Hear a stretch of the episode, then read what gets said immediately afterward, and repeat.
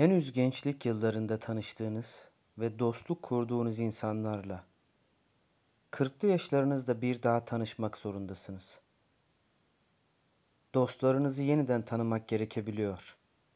Bunu olumsuz anlamda söylemiyorum. Aksine olması gereken bu. Çünkü insanların çevresi değişiyor. Okudukları, ilgi alanları, konuşmaları, hatta bazen inançları değişiyor. Bildiğiniz, bilmediğiniz imtihanları oluyor. Herkesin değişmek için başka başka sebepleri var. Gençliğinizde müthiş anlaştığınız insanlarla bir süre sonra birbirinizi anlayamıyor hale gelebiliyorsunuz.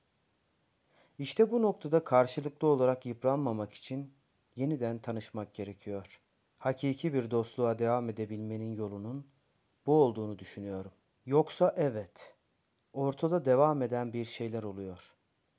Arkadaşlık mı dersiniz? Samimiyet mi?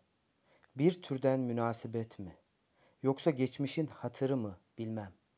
Ama aynı düzlemde değişmediyseniz kurulan iletişimde de muhabbet olmuyor. Mesela 20 yaşındaki ben ile şu anda 30 yaşındaki ben kesinlikle aynı değil. Hem maddeten hem manen.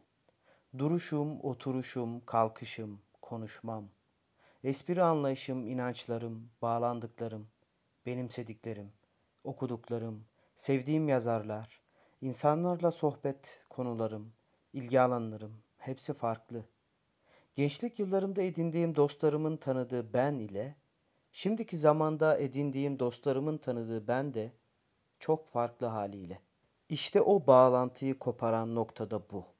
Bu yüzden yeniden tanışmak gerek. Bu bir ritüel değil elbet. Merhaba deyip el uzatma zevzekliğinden bahsetmiyorum. Karşılıklı atılabilecek samimi bir adımdır en nihayetinde. Gönülce konuşulabilecek bir dildir.